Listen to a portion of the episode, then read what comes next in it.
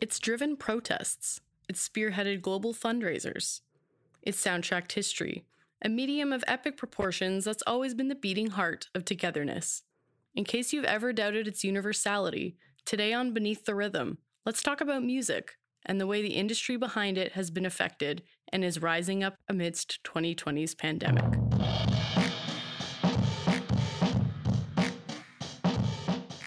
I'm Laura McInnes Ray, and you're listening to Beneath the Rhythm, an RX Music podcast.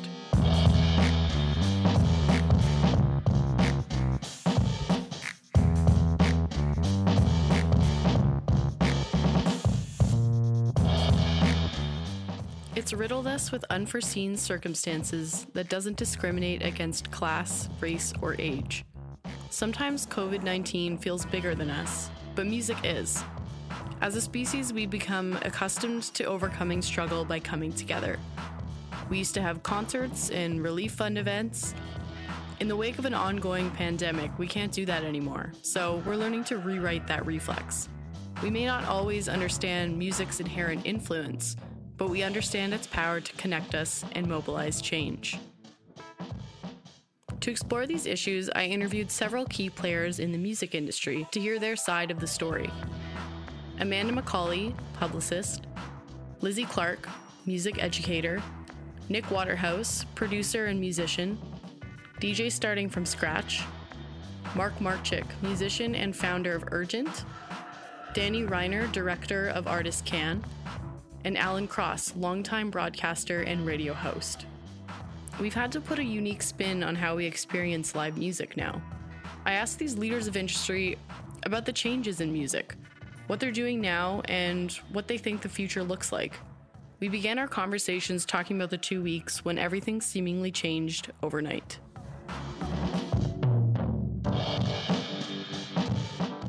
My name is Danny Reiner, and I'm the director of Artist Can. When was the moment for you when you realized life was about to completely change? Um, I think by closer to the end of March was when I was starting to realize real changes. Obviously, one of our clients, Alessia Cara, was supposed to host the Juno Awards. And when I had landed for the Juno Awards weekend and we found out that pretty much we were getting on the next flight back out because the Junos were, were canceled, I knew that it was going to affect our industry in a big way. Um, and it wasn't a temporary thing. This was something that needed a little more attention. It was going to take a little bit more time than most people really understood. We're definitely seeing everything's just being shifted on the live music front into 2021. I mean, that's a big part, especially for any major performer or performing artist for that matter. Um, summer's a big time for festivals and live music and being outdoors and performing as many places and spaces as you can. I mean, that's just definitely thrown a monkey wrench in everything that we had kind of planned and lined up. And these shows don't happen overnight. This is stuff that's been planned pretty much since last fall. Time has been a bit of a funny construct for everyone lately. We spoke to Amanda McCauley. Hi, I'm Amanda McCauley, and I am a publicist with Indoor Recess Public Relations. How has your team been navigating the waters of releasing new content? Everybody's really trying to catch up and, and figure out how best to present these things in, in a appropriate way and in a good way and mm-hmm. in a way that's also going to benefit the artists and, and people that are losing that that revenue that they would have been getting from touring. Then how do we adapt? Let's move this to a situation where we perform a concert in an empty venue um, which is something that some artists were doing right off the bat. They were able to kind of still go into these venues. You couldn't have the audience obviously um, but then they performed it and did a, a live stream and then those restrictions got tightened even more, where it was mm-hmm. now just can't be in any of these public spaces at all. So it was like every single day something new was uh, introduced, and then that that kind of model for how you were going to present your concert or your music had to be adjusted. Mm-hmm. Yeah, how's that affected release dates? Before we would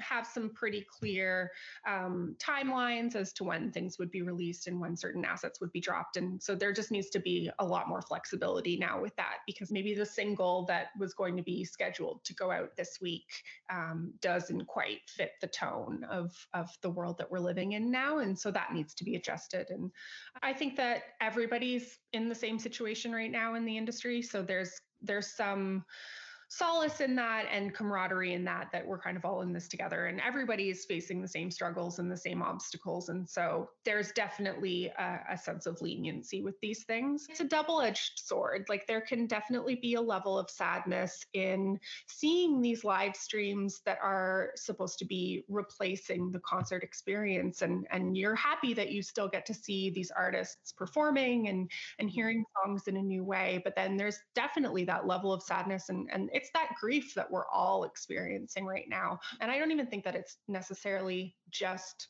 um, these live events. It's like you are so used to having weekly dinners with a group of friends and or going out for a cocktail hour and things like that. And now it's really switched to having a zoom chat once a week with those people and and as great as it is to see them and speak to them um, virtually there's definitely that underlying sadness where you just want to be face to face and and have that physical presence. Indoor recess is a toronto based company mm-hmm. correct so typically, I probably could have met up with you and we could have done this in a studio. and even that, like you start thinking about the the kind of audio quality of all of yes. things that are happening. You you think of like broadcast radio where everybody would have to be in studio and it has to be such a controlled environment and all of the things that we think about when it comes to broadcast and, and film where it's like there can't be any air conditioning going on in the building because that can interfere with the sound quality. And that's kind of just all been thrown out the window at this point. Now we're like, we've fully embraced the lo-fi aspect mm-hmm. of all of this. And and I think that I think that it's good. I I don't see it as a negative. I think that it's it's kind of nice to see artists um, in this really raw, stripped down, lo-fi way, um, and people just embracing that and not having expectations of it being this super polished, put together production. They're getting to see people in a in a much different way than they might normally be able them, which is kind of interesting. It's as a fan of music, even um, it's just kind of nice to see, and um, and that's the world that we're all living in right now. Like we're all living in this kind of sweatpants and no makeup situation. So why should the um, like why should the live presentations of things be any different? Unfortunately, it's live shows that were the first to be canceled. We spoke to Mark Marczyk. Hi, I'm Mark Marczyk from uh, from Urgent. Urgent is an initiative created for artists to present their music in an online forum. It, it all started for me from all my gigs getting canceled I'm in two projects that are kind of touring around the world, and they just literally tours just fell off. And that was the case for a lot of other musicians and festivals and technicians and people all across the industry. And so, yeah, I'm I'm a pretty impulsive person and and one that's lived through crisis before, particularly in in uh, 2014 during the Ukrainian Revolution. Um, me and my wife were there and actively in, involved in every step of the way. And it's obviously a quite a different type of crisis, but that sort of feeling of of like immediate action needing to be taken and like you also having like no way out because everything is changing around you. That's a sort of an experience that I'm uh, that I've had before. And so mm-hmm. when all this started to change, my immediate uh, impulse was like, well, we have to do something. This is changing. I could see this sort of going to the place where you know the entire music industry it's going to just change. Let let's not use the word collapse for now. And let's just say that if things are changing and so we're going to need to adapt. And it wasn't so much of a feeling of like well let's think about 10 years down the road. It was more of what do we need to do to adapt right now? And the thought was okay, venues are shutting down, technicians are losing their jobs, artists are losing their jobs, people can't go out, they still need that outlet. This like moment of collective crisis, the ability to like get over the small details much more quickly and get to what's important.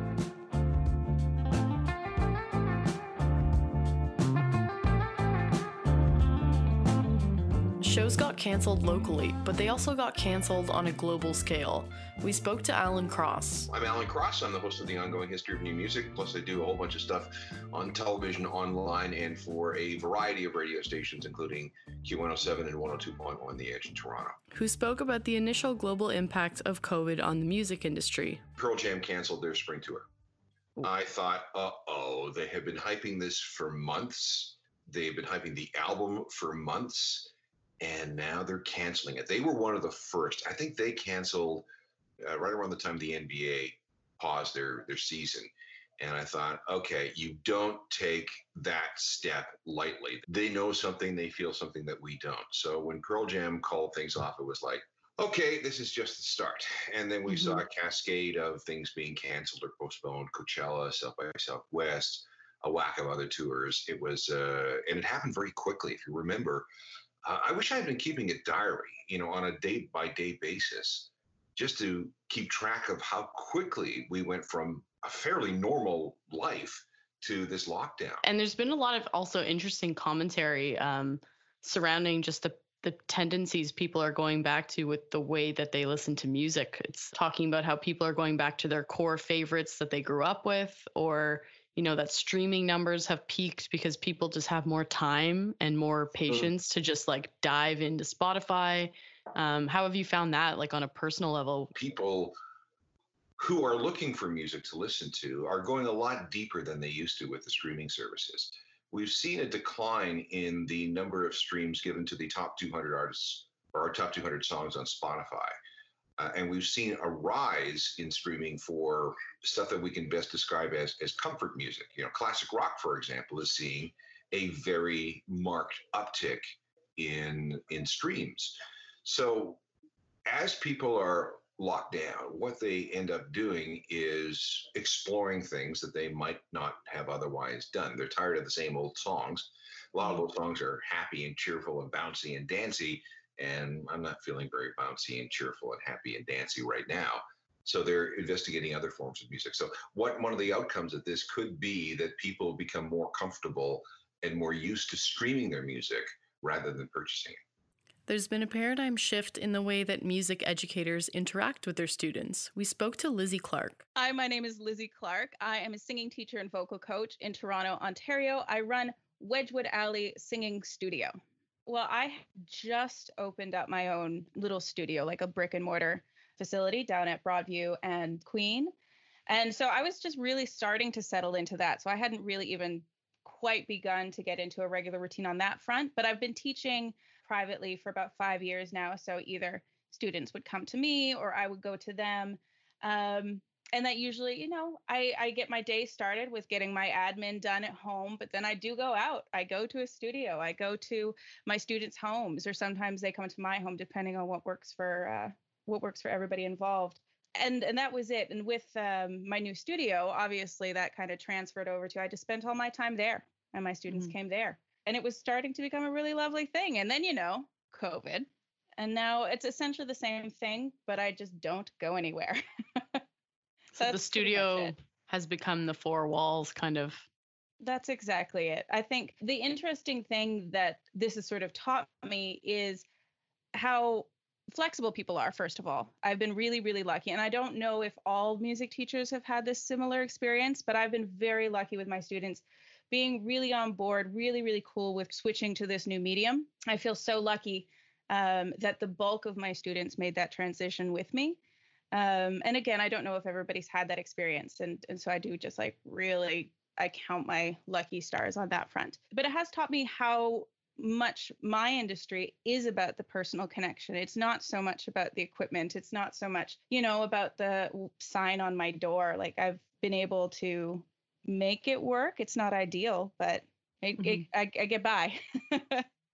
Just sort of sitting in front of the computer, doing these exercises. I think the challenge that a lot of music teachers face are just the nitty gritties of being in front of a camera with a microphone doing this sort of thing. The lag is real lag is a real thing and, and you really can't get around it so we all had to and i've talked to my other uh, my friends who are also music teachers getting used to not being able to play along with your students was hard not being able to accompany people um, that that is that that connection that comes from that experience i think is really uh, has always been important to me but finding ways around that whether it be pre-recording or doing kind of like a call and response style and, and just sort of getting used to that new forum that new back and forth has been mm-hmm. uh, it's been a learning curve, but it's it's it's doable. But what about for those who were in the studio while all this was unfolding? we talked to Nick Waterhouse, LA based musician and producer. I'm Nick Waterhouse. I'm a musician, songwriter, record producer, and general record man out of California. I'm here in Los Angeles. And I also run a pirate radio broadcast Monday to Friday, 4 to 6 Pacific Standard Time called Cocktail Hour on my Instagram Live. Well, it's really interesting because um, all of this started coming up as I was in the studio working on a new album uh, in mid to late February. So when I work on a record, it's sort of 12 to 14 hour days and I'm unaware of the outside world. And the last day, we realized that we weren't going to be able to finish because a state of emergency was about to be declared. And the writing was really on the wall for me then because when I came out, all my friends who worked in music were not panicking, but really aware of the big change about to happen. And I think about two days later, here in California, my state, they were very aggressive about shutting down public spaces. Uh, so I kind of felt like Omega Man. I came out of the studio blinking my eyes like a mole man, and suddenly, like everything was shut. Everything's on hold right now, and mm-hmm. so the urgency to finish for me as an artist is there because I also believe in finishing a record not as quickly as possible, but in the in the moment as possible, so that it's still a documentation of like that time. We still captured a performance, and it's really strange and eerie almost because it's like the last week before everything changed, we were recording this whole record, mm-hmm. and uh, and it was a union of all these players that that are from different places, which has become sort of a, a running thread in my career. And it's like how how many times in the future will we be able to do that again? Quarantine has also challenged the DJ community. They've adjusted their business models to be almost entirely online. We spoke to DJ starting from scratch. Hey, what's up, everybody? This is DJ starting from scratch. Who I work for is myself but I also work for Virgin iHeart Canada. That's what I do. I'm a DJ by nature.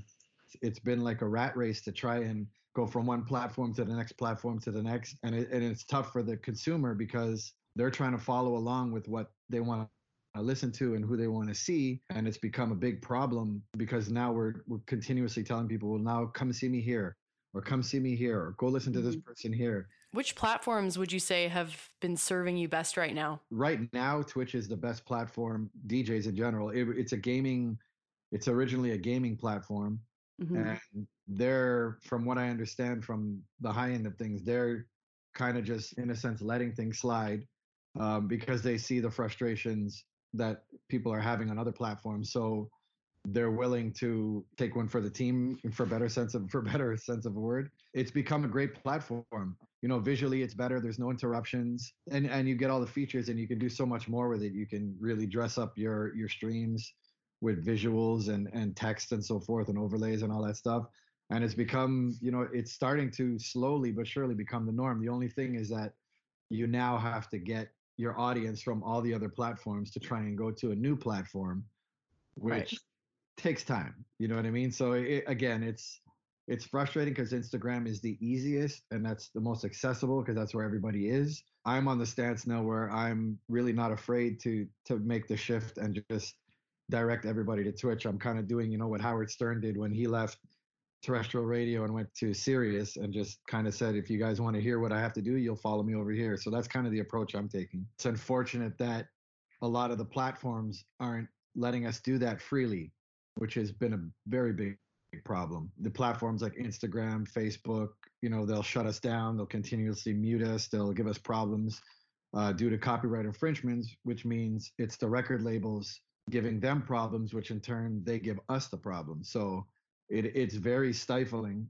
It's tremendously stifling, and, and it's it's been like a rat race to try and go from one platform to the next platform to the next, and it, and it's tough for the consumer because they're trying to follow along with what they want to listen to and who they want to see and it's become a big problem because now we're we're continuously telling people well now come see me here or come see me here or go listen to this mm-hmm. person here and a lot of the platforms are showing favoritism to the big people with you know tons of celebrities and stuff all of us worker bees out there that are working our asses off daily trying to provide the, exact same service and not for monetary gains or anything, just for the sole purpose of providing entertainment for people. We've just been getting shut down like crazy, which is very frustrating. Before this started, I never thought of live streaming, to be honest with you.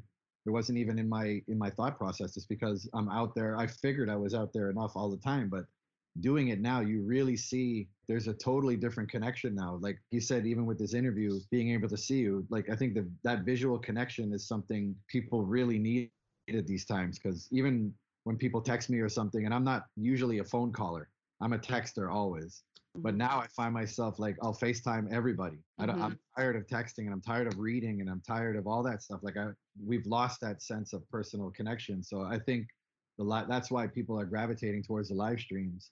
And I imagine a high percentage is going to keep going with it, even when you know it's it's safe to go back out there. Unfortunately, it's that real personal connection that's gone. You know what I mean? And that and that vibe. There's nothing like stepping into a club and getting that vibe, but people are a lot of people are just adapting the same way I'm adapting, which is, which is great.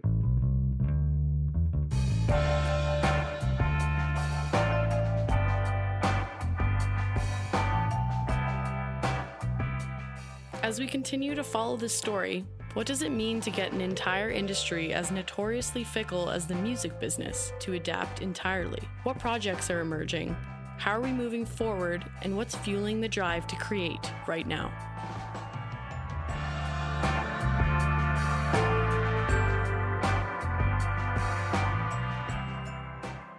Amanda McCauley, publicist from Indoor Recess.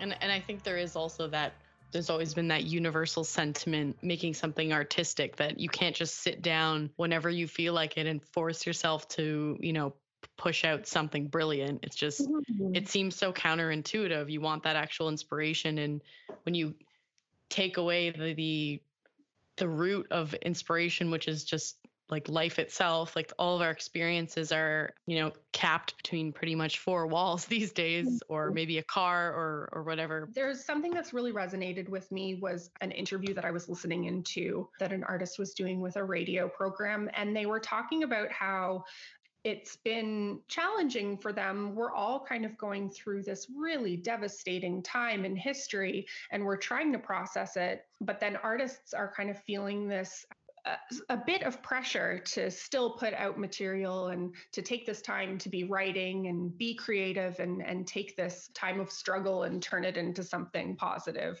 when really all you want to do is curl up in a ball and, and just turn your mm-hmm. brain off for a little while and, and not have to deal with it. And so that's something that really resonated with me is that we need to give ourselves space to just allow the the grief to be present for a little bit of time um, and not feel so pressured to be creative or churn out new content and and churn out more content that you might have been doing. Like if you were on tour maybe you had a certain amount of content that you were going to be putting out on your social media platforms and now it's almost like well we need to be even more present. People are really seeing what we're doing but then there's such a, a huge amount of pressure that's being put on on you to do that and maybe you don't want to do that when you're trying to struggle with everything else that's going on in the world. So I think that that was kind of a really good reality check. We try to operate as business as usual as much as possible because we have to we have to kind of keep moving forward and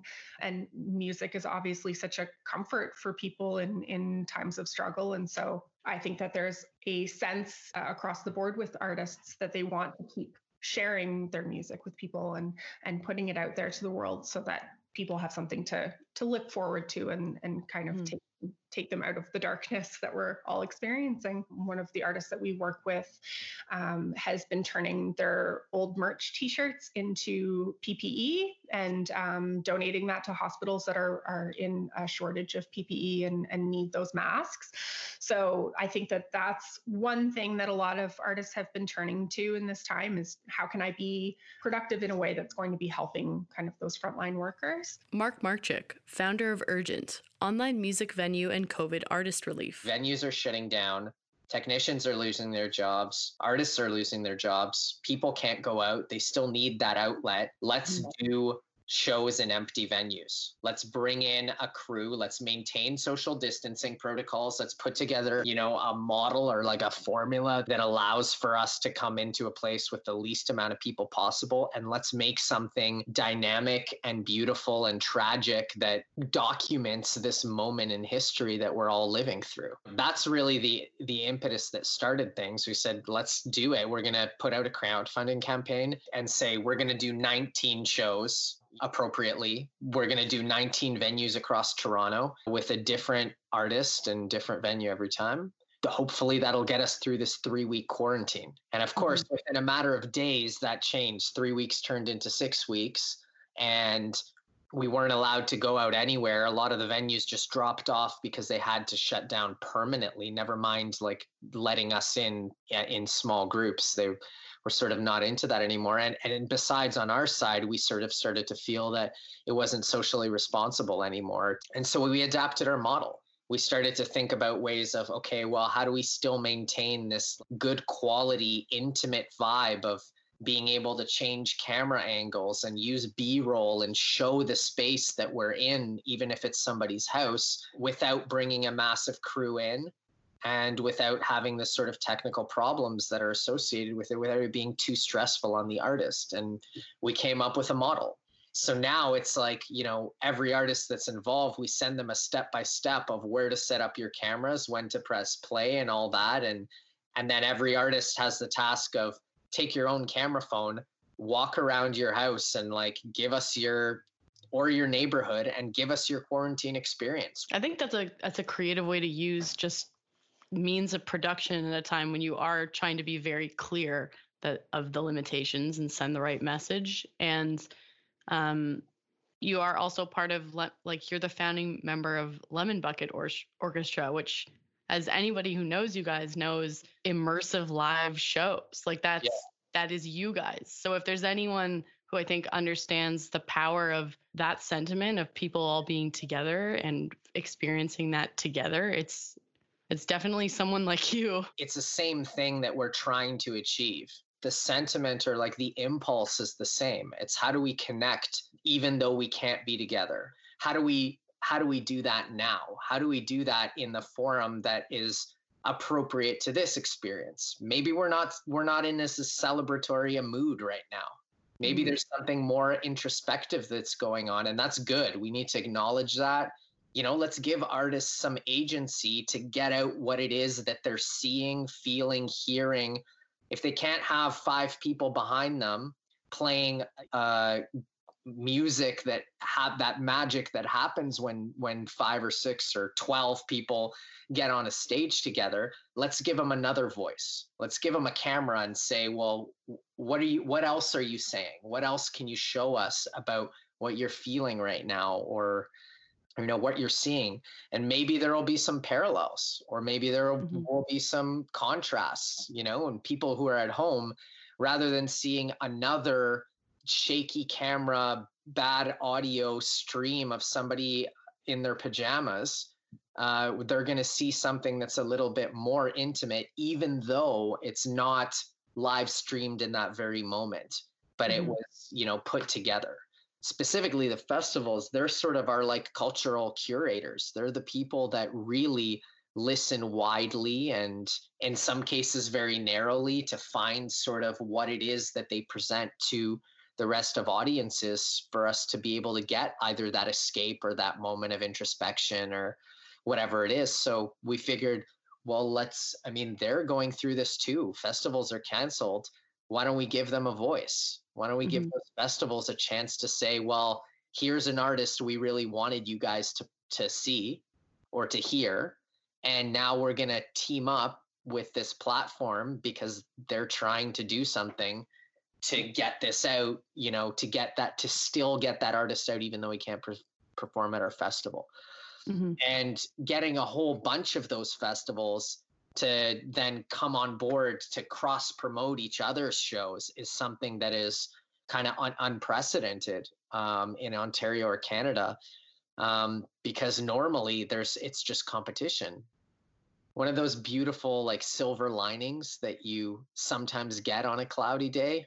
Yeah. Um, you know, there's a lot of I know there's other sort of everyday instances of kindness and of community that are that are rearing their heads you know and in our everyday lives and this is certainly one of them of course the festivals are supporting by paying the artists mm-hmm. um, and we have these you know organizations like music together that come come in and you know give a big chunk of money to be able to do it but we still to to even to be able to focus on a project like this you have to have sort of administration and tech and design and social media people that to sort of keep it going it's in a sense like running a kind of never ending festival you know mm-hmm.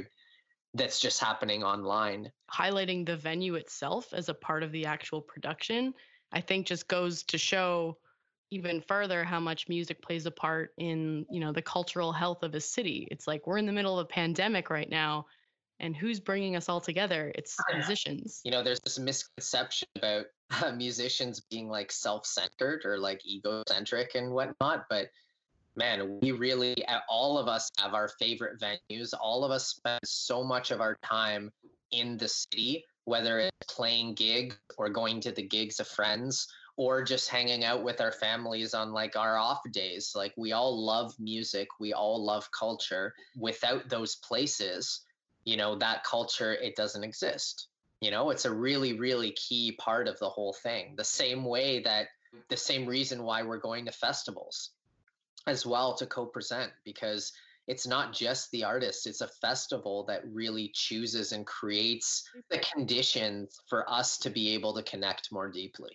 You know, that's a huge part of things, especially right now. We need to think about that. Really highlighting that emptiness, I think I, think lets us all reflect on, you know, how are we in our own personal lives? How are we evolving to continue to create those conditions to connect more deeply? I mean, we want to go on for as long as it's needed, as long as there's sort of a, a, desire on the part of artists, on the part of festivals, and then on the part of audiences as well. Most of how this is happening is is through crowdfunding. We'll see the shows and it's kind of a pass the hat model. I mean, it all depends. Right now we're sort of like just trying to find the money to do it. Lizzie Clark, vocal coach and teacher at Wedgwood Alley Studio. Creativity doesn't necessarily flow when stress is really heavy. Um, so it's just it's balancing all these different worlds of just taking care of yourself, trying to be creative, finding solutions to work with the technical problems that we face. If there is a silver lining, it's that slowing down. Um, that's kind of been forced on us. Every day brings a new kind of feeling. Every day brings a new either stressor or a new hope, depending on if you're on an ebb or a flow. Dealing with the day to day, figuring out what people want to do, what's going to actually like put a smile on their face, what's going to make mm. you know make the experience a really enjoyable one, something that's going to actually just make them happy. Because at the end of the day, like singing is not something I would call, or singing lessons, I should say, is not something I would call like essential, but I do feel that it brings joy. Um, and it's important to kind of like guide uh, the session like what's mm-hmm. going to like make you feel better by the end of this i i realize now i can teach all over the world i just have to get the timing right it's a binding uh, art i mean creativity in general binds people and i think music does that particularly well. And that's why i think we do it so that's why we miss it so much. We miss being together to make music but this alternative of making music um, you know over the computer over facetime over over zoom or even just over the phone like singing happy birthday to somebody. These things do connect us and remind us of that kind of um the it's just it's just very human and i think it's mm-hmm. it is necessary I mean, music is always better together. I think that's that's just a truism. I don't think anybody's going to be like, let's just do it this way now. I am offering free lessons to frontline workers during this oh, time. amazing. Just it's it feels like the one thing I can do aside from just staying home. Danny Reiner, director of Artist Can. So in your position in particular, working with such high profile artists, you're managing the expectations of your clients, but you're also managing your own expectations of, you know, what can I get done? How can I navigate this? What have you found to be the biggest challenge in doing that amongst so much uncertainty in the industry? It's difficult. It's an adjustment, um, and we're finding new ways to reach people um, in the absence of, of what would have been summer festivals or concert tours. Even launching music is just, you know, recalibrated at this point. You know, uh, it's it's called the music business, so there's a business element to it, and it's just figuring out navigating the new form of, of business, finding new revenue streams. Funny that for so many years and historically, governments first to cut the arts and uh, and budgets for the arts. And it's funny that in a twisted way, um, during a dark time like this, a pandemic, that the entire country, if not the world, is turning to art to get them through this. Whether it's um, live music streaming or movies or reading a book, across the board, it's art that's kind of keeping us motivated. For me, it's also um, you know there's a there's a healthy balance between giving back and um, exploiting what's happening. So I think finding that happy balance of helping where you can but also um, carry on and and uh, find ways to. I mean, there's there's great programs out there available to a lot of artists on various degrees, um, where you can get receive an honorarium for participating in a live stream. So there's small things that kind of can keep artists afloat, but it's a very tough time financially for our community, regardless of what scale you're on. I mean, you might be a, a well-established artist who has multiple people on payroll and that they can't do anything, but you also might be um, a struggling musician who's just trying to get ahead. And it's on both ends of the spectrum there's your challenges. So what what does your day-to-day look like now typically working remote? F- figuring out what the, each of the clients are doing on their own and how we can support that but also finding new and interesting ways to keep relevant during this time. It's maintaining the schedule that we had set out for some people who are working on music um, mm-hmm. sticking to that schedule because you know make music and, and product and, and content for people but also um, finding a way to effectively use their voice to lend help or aid in any way um, to what's currently happening. The, the sooner we work together to get through it, uh, the sooner we can get back out and perform and, and do what we do best. I think I'm flexing the creative side a little bit more just to think of, you know, what can we do while we're self isolated? What equipment and resources do we have available in inside? Um, this mm-hmm. is not something we can just kind of bring a camera crew around and go film a music video or something, right? We have to be very respectful of what healthcare officials are telling us to do. So you're working with within parameters for these these types of initiatives, but I guess on the day to day, it's just about maintaining what we are already working on. That might be a, a long term thing. And then um, finding those unique moments and opportunities to utilize the influence of your, your clients you can be influential in, in terms of pushing your own music, but how can you use that voice more effectively for a greater good during this period. I was speaking with one of my clients, Tyler Shaw, and a, a couple weeks before we even had uh, started this project, uh, Kenny Rogers had passed away, and he did a little video, uh, just like a 30 second clip of him singing Kenny Rogers' classic song, and posted it to social media, and people seemed to really like that. It was just a, a small way of paying homage to a, a fantastic, legendary musician.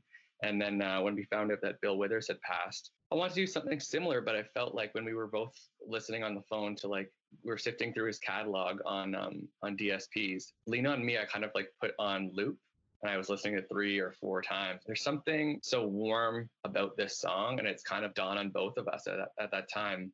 This is kind of like the message that we need to hear right now because if you're watching all these live stream events that are being broadcasted on on television online there's kind of a somber gray tone about it and mm-hmm. i mean that is our reality right now but i think what people need to feel and see and experience is something a little more uplifting. There, there is some good news. There is some silver lining. It got us thinking about that song, and we felt it was also like multi generational. It's like you know younger cousins or brothers and sisters would know that song, but also grandparents would know that song. So it wasn't like we were recreating the wheel and trying to introduce a new song that we had written um, mm-hmm. as a charitable um, initiative, but that um, this message that's kind of lasted over time uh, and was familiar with people already was just, you know, it's a pinch me moment. Yeah, you know what? You're right. We can lean on one another in whatever capacity that is. That was kind of what we had attempted, and it kind of obviously snowballed into something a little bit bigger than just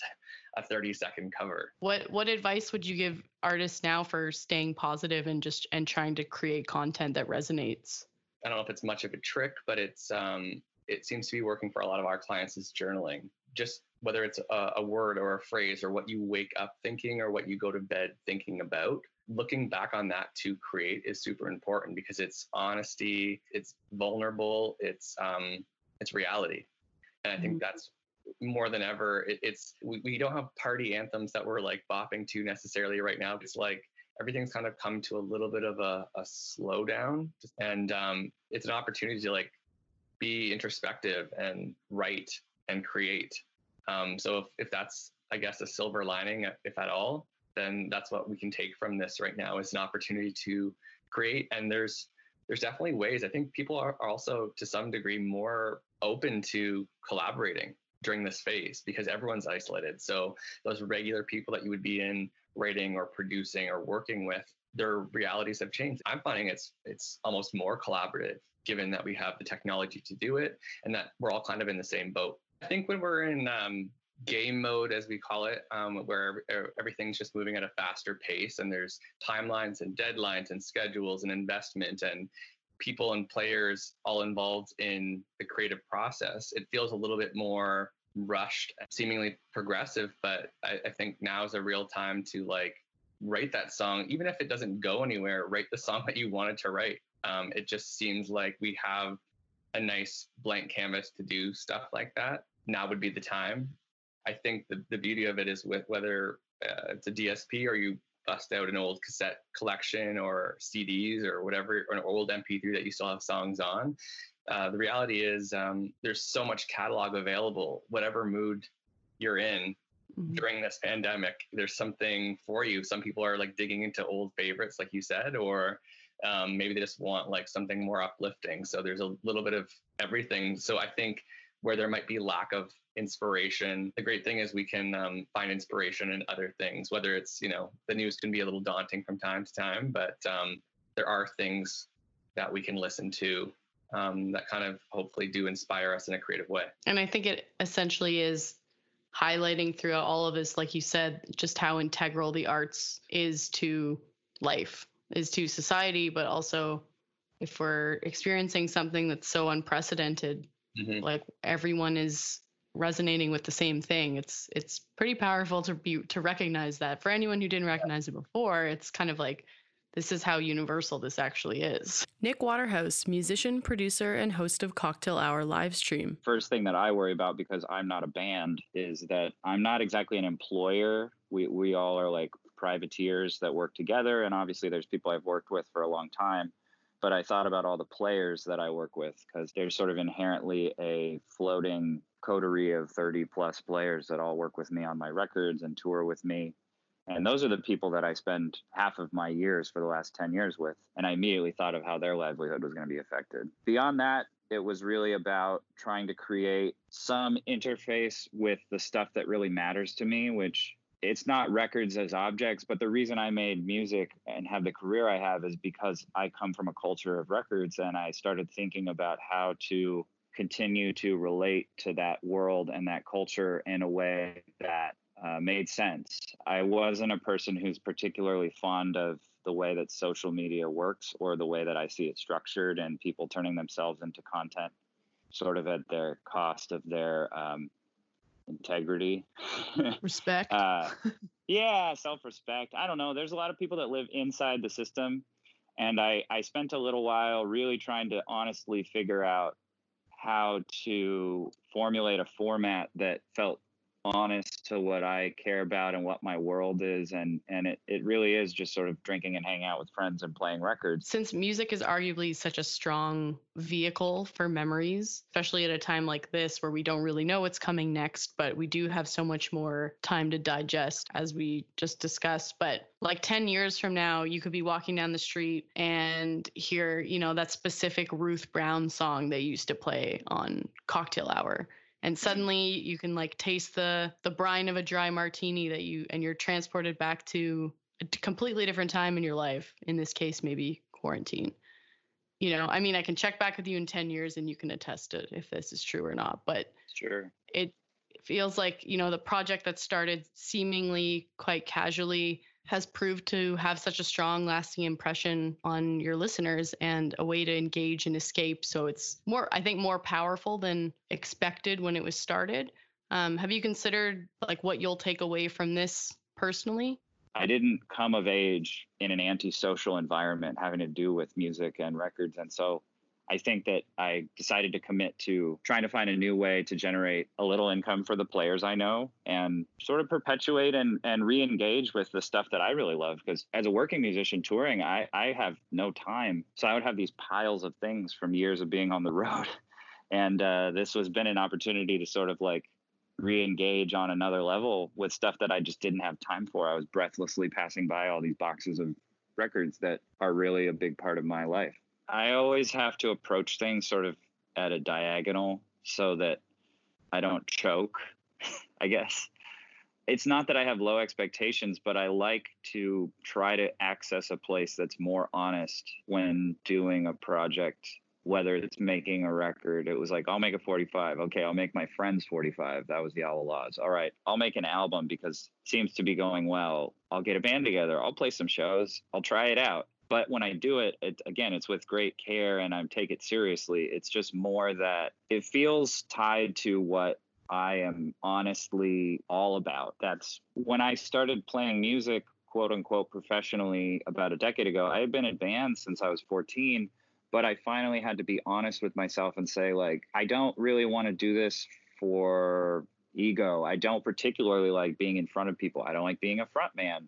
But I feel something deep in me that is tied to like that X factor chemical, like oxytocin or whatever it is released when I'm in this. And as I got older and I got to play with older musicians who who are part of the continuum of like playing American nightclubs and on records, and you know talking to Willie G from the Midniters, or talking to Young Jesse who just passed away, or talking to uh, Maxine Brown, or talking to Ural Thomas it's like what gets lost and and flattened out especially in this in like as we went through the gen x consumer radicalism of how people wanted to relate to music was not showbiz but that nightlife stuff and specifically record music stuff is so heavy and so deep and it's not a subculture. It's almost more like a lifestyle that isn't branded. It's that you bring joy or touch somebody doing this work, which I think is pretty noble. And you can see places like New Orleans where people are like working musicians, but they're also part of families and communities. And um, like I said, that's what was real to me and what I loved about being around it. And um, so, cocktail hour to me, it gives me purpose every day. I'm like, I know what's happening in my day based around that.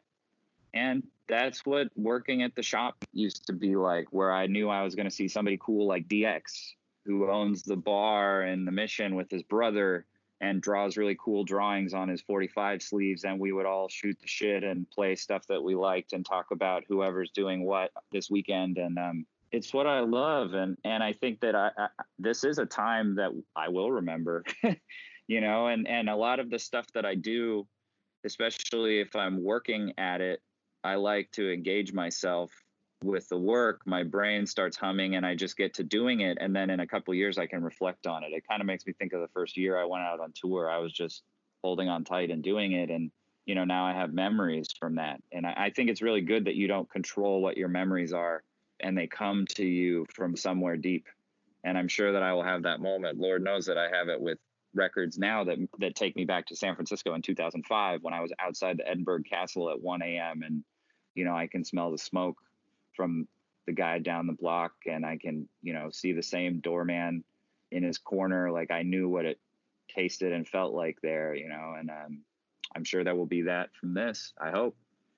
The one thing that I, I will say in a broader sense, and this relates sort of to the content and streaming culture, is that between making my very first record, which came out, I guess technically eight years ago, but I was making it nine years ago, and making my last record, the churn of consumption was getting so relentless in the music business that it was very easy to get lost to listeners. Um, and this has suddenly made everybody slow down, which may be nice. Uh, it was getting eaten like Skittles. And I'm actually glad that a lot of people now seem to be taking some time to be like, oh, damn, I just listened to this five times over because I have time to listen to records now. DJ starting from scratch. We have DJ groups and we talk every day, trying to figure out what's best, see what everybody's doing so we're not kind of stepping on each other's toes. You know, we all try to promote each other. I mean, it's hard for everyone. It's hard for you on that side of the screen and it's hard for us behind in front of the camera. It's not easy for anybody right now. And I think a lot of people realize that. A lot of I know I get tons of messages from consumers just saying, you know, just thank you, thank you for what you're doing and so forth. And I think all the DJs understand, you know, we're not making money right now. It's been supremely tough on on everybody involved. And I think that the DJs just have the same perspective as a consumer. You know what I mean? It's just how can we make things better for everybody? It really depends on what you're looking for out of it and what you want out of it. I'm not I wasn't looking for numbers and stuff when I was doing it. I was just like, well, the first time I did it, I did struggle with should I play for who's watching or should I really try and push my boundaries and mm-hmm. play what I want? And I was like, it doesn't really make sense for me to play what you hear me play in the club all the time. I might as well, this is my chance to really test you and test me. Everything I'm doing is trying to just really give a release, whether it's the Pioneers Talks, which is this, you know, shining a light on on who I deem to be pioneers in the Canadian music industry while they're here, which is a big thing for me and uh, I also do mental health talks, and it's all for the same purpose: is just to let people have options out there, to let people have a release from the constant negativity. I'm fortunate to have a decent sized platform and people look to me for certain things. So I'm I'm using it as much as I can. And do you think as a as a DJ was that sentiment sort of conflicting at the beginning because DJ culture is so much about being like immersive, experiential, like being to connect with your people on the floor and making sure that the vibe is right? Like, was that a hard transition to be like, well, let's do it online? Like, I even kind of giggle to myself on Saturdays while I'm doing my show. Like, I'm literally dancing by myself, you know, uh-huh. trying to entertain people. It's like being that show monkey kind of thing. But um, it is, it, it was a tough transition for me because I, because I had never done it before at all.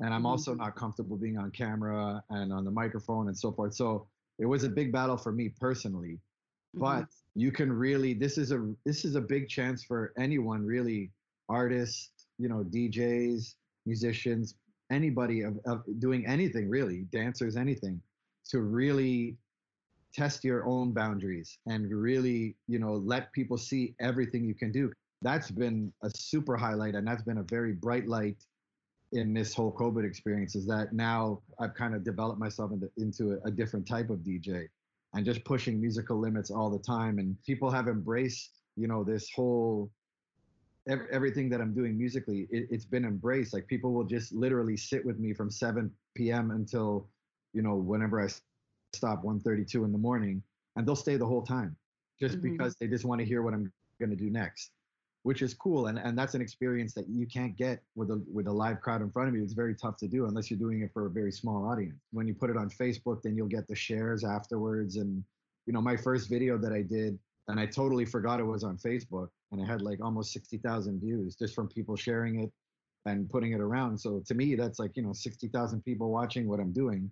How would i be able to achieve that in a club you know that's, I mean? that's a big club yeah. Yeah you know, there's a lot of DJs that just amazing at what they do, you know, technically and sonically, but they're not camera people or they're not, you know what I mean? They're not that mm-hmm. interactive mm-hmm. type of person. So how how do they how can they thrive? Playing music is one thing, but how long are people going to sit there and watch you just kind of stand still and look nervous on camera, even mm-hmm. though you're playing great? So I mean, it's it is tough for a lot of people, and it, and it's unfortunate because a lot of people that are probably thriving in clubs and so forth are probably struggling on camera. And by the flip side of it, you know, there's those underdogs that are, you know, never had the name in the clubs that now may have that shine and be able to really bring people into to what they're doing. And I think that's a beautiful thing too.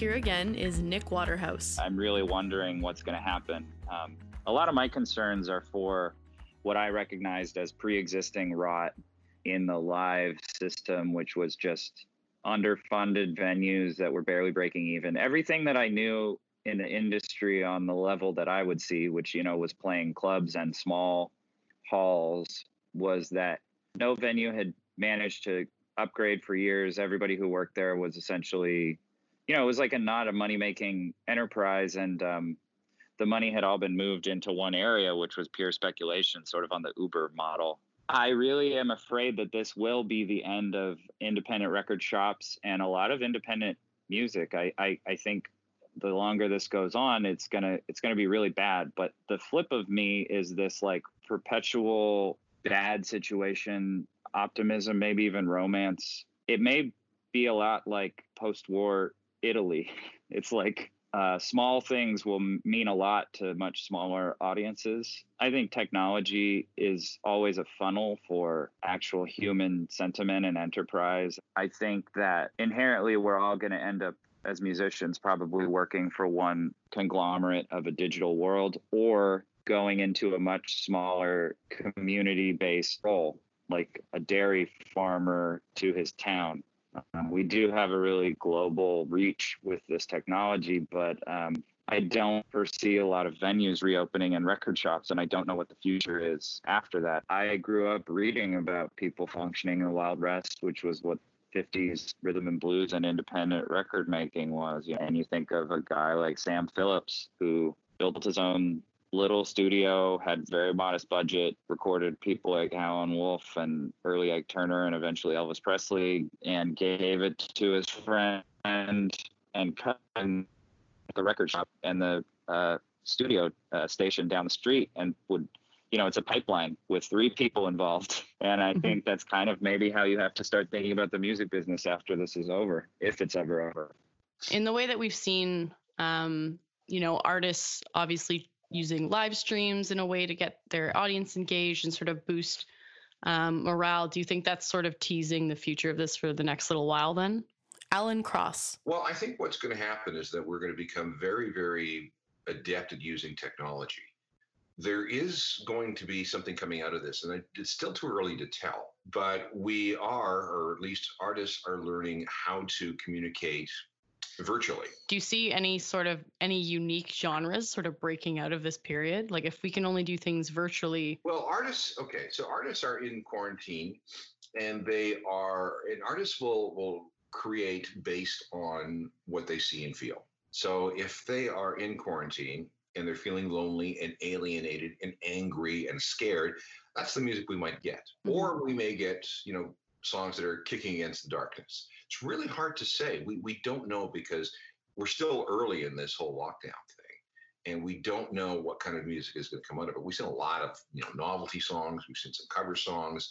Uh, we've seen something, you know, things that have just been easy to throw together. But if we're talking about a uh, actual groundswell of a certain type of music that comes out of a great societal upheaval, it'll be a while yet because we're still in the first draft of this of this history.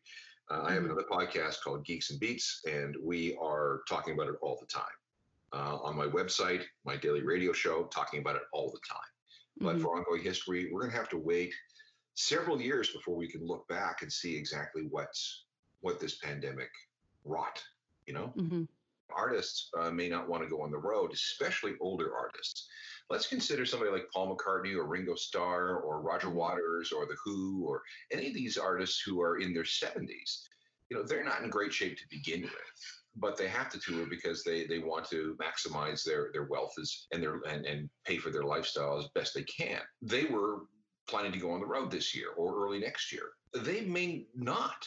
And if they don't, that could mean that the the final window that they have to go out on the road will be closed and we won't see these people anymore. For example, I mm. really want to see Ringo Starr just because he's Ringo Starr.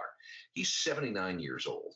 He may not be able to tour until he's 80 or 81. Now, think about that for a second.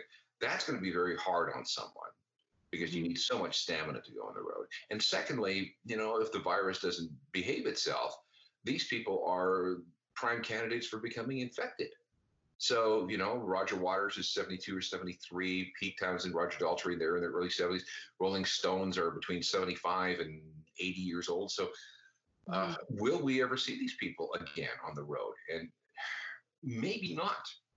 It all depends on on how quickly we get back to normal as far as touring goes. I think that's a reality rock and roll fans do not want to come to terms with. No, I mean, how you know after after having Paul McCartney with us since you know 1963 really. Mm-hmm. To think that his career as a performer ends because of a pandemic. I mean, that's just sad beyond words. Um, Facebook, for example, just announced today that they are looking at ways for allowing artists to charge for live streams. So that could be something. The other thing that we might see more of is, you know, virtual reality and augmented reality as applied to uh, to music. And because we're dealing with something that we can't see, uh, we're extra careful, extra paranoid about things. So I can't imagine anybody really wanting to, you know, get into a mosh pit anytime soon, and then going into, you know, a big arena or a festival or a, a sweaty, crowded bar. It's going to take a while before we are confident enough that the virus has been beaten, that we will go into one of these places and not worry about getting sick. Now, to get to actually contract SARS, you needed to break into an ICU, pull out a ventilator, and give that guy a deep French kiss. That's how it wasn't very. It was nowhere near as as uh, infectious as, as what we have today. Uh, but people wouldn't come. I mean, I think it was Elton John and Billy Joel both canceled concerts in Toronto because they didn't want to be they didn't want to be here just in case. And mm-hmm. remember, we had to have the whole SARSstock, that big festival at uh, Downsview Park mm-hmm. with the mm-hmm. Rolling Stones and Rush and Justin Timberlake and ACDC and all the rest of them uh, to convince people that it was okay to come to Toronto and mix it up in a large crowd outdoors. Mm-hmm. Uh, and that worked. It really did. It was a celebration of our recovery from the crisis. It was a big thank you to all the frontline workers and healthcare workers. And after that, SARS went away and we we, we did okay. But we've never seen anything like this. I mean, this mm-hmm. is the, the worst pandemic since uh, the influenza breakout of 1918 to 1920. So, uh, the, again, this is something that we've never seen before. And uh, hopefully, once this is done, we won't see for a very long time. It's going to take us a while to get back to normal. You could open things up tomorrow, and let's just say the virus disappears. You could open up things tomorrow, and it would be months, if not a year or more, before we get back to normal. DJ starting from scratch. As far as I'm concerned, like for me, I don't plan on stopping this even when I go back into the clubs because I may have to change the days that I do it depending on availability. But in general, I just love the freedom it brings, and I love being able to push the boundaries, and I and I also love how people are taking the ride with me. Even if they say it's okay to go out, you know, we don't know what's going to happen. We don't know what kind of limitations we're going to have. We don't know how many businesses are going to survive. So how many places are going to be available to play music in when the doors open again?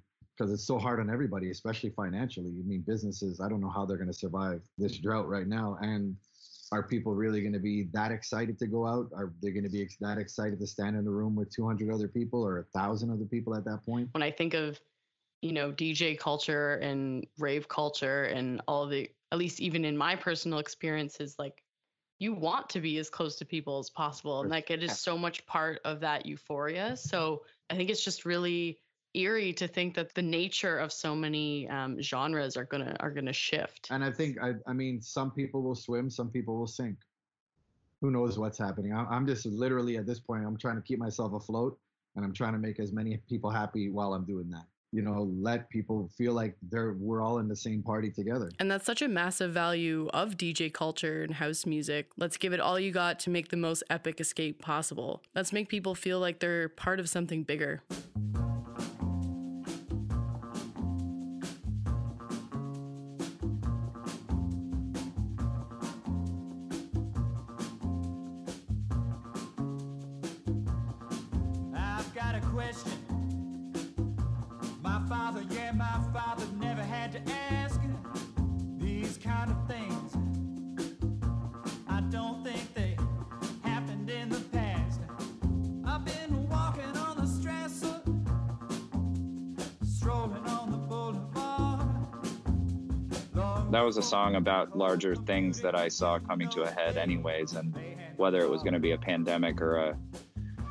you know, a power shutdown or mass data surveillance. That's that's also a song about a generational gap and a difference, a big change between, um, you know, something that previous generation went through and what we're in now. We're really in uncharted territory.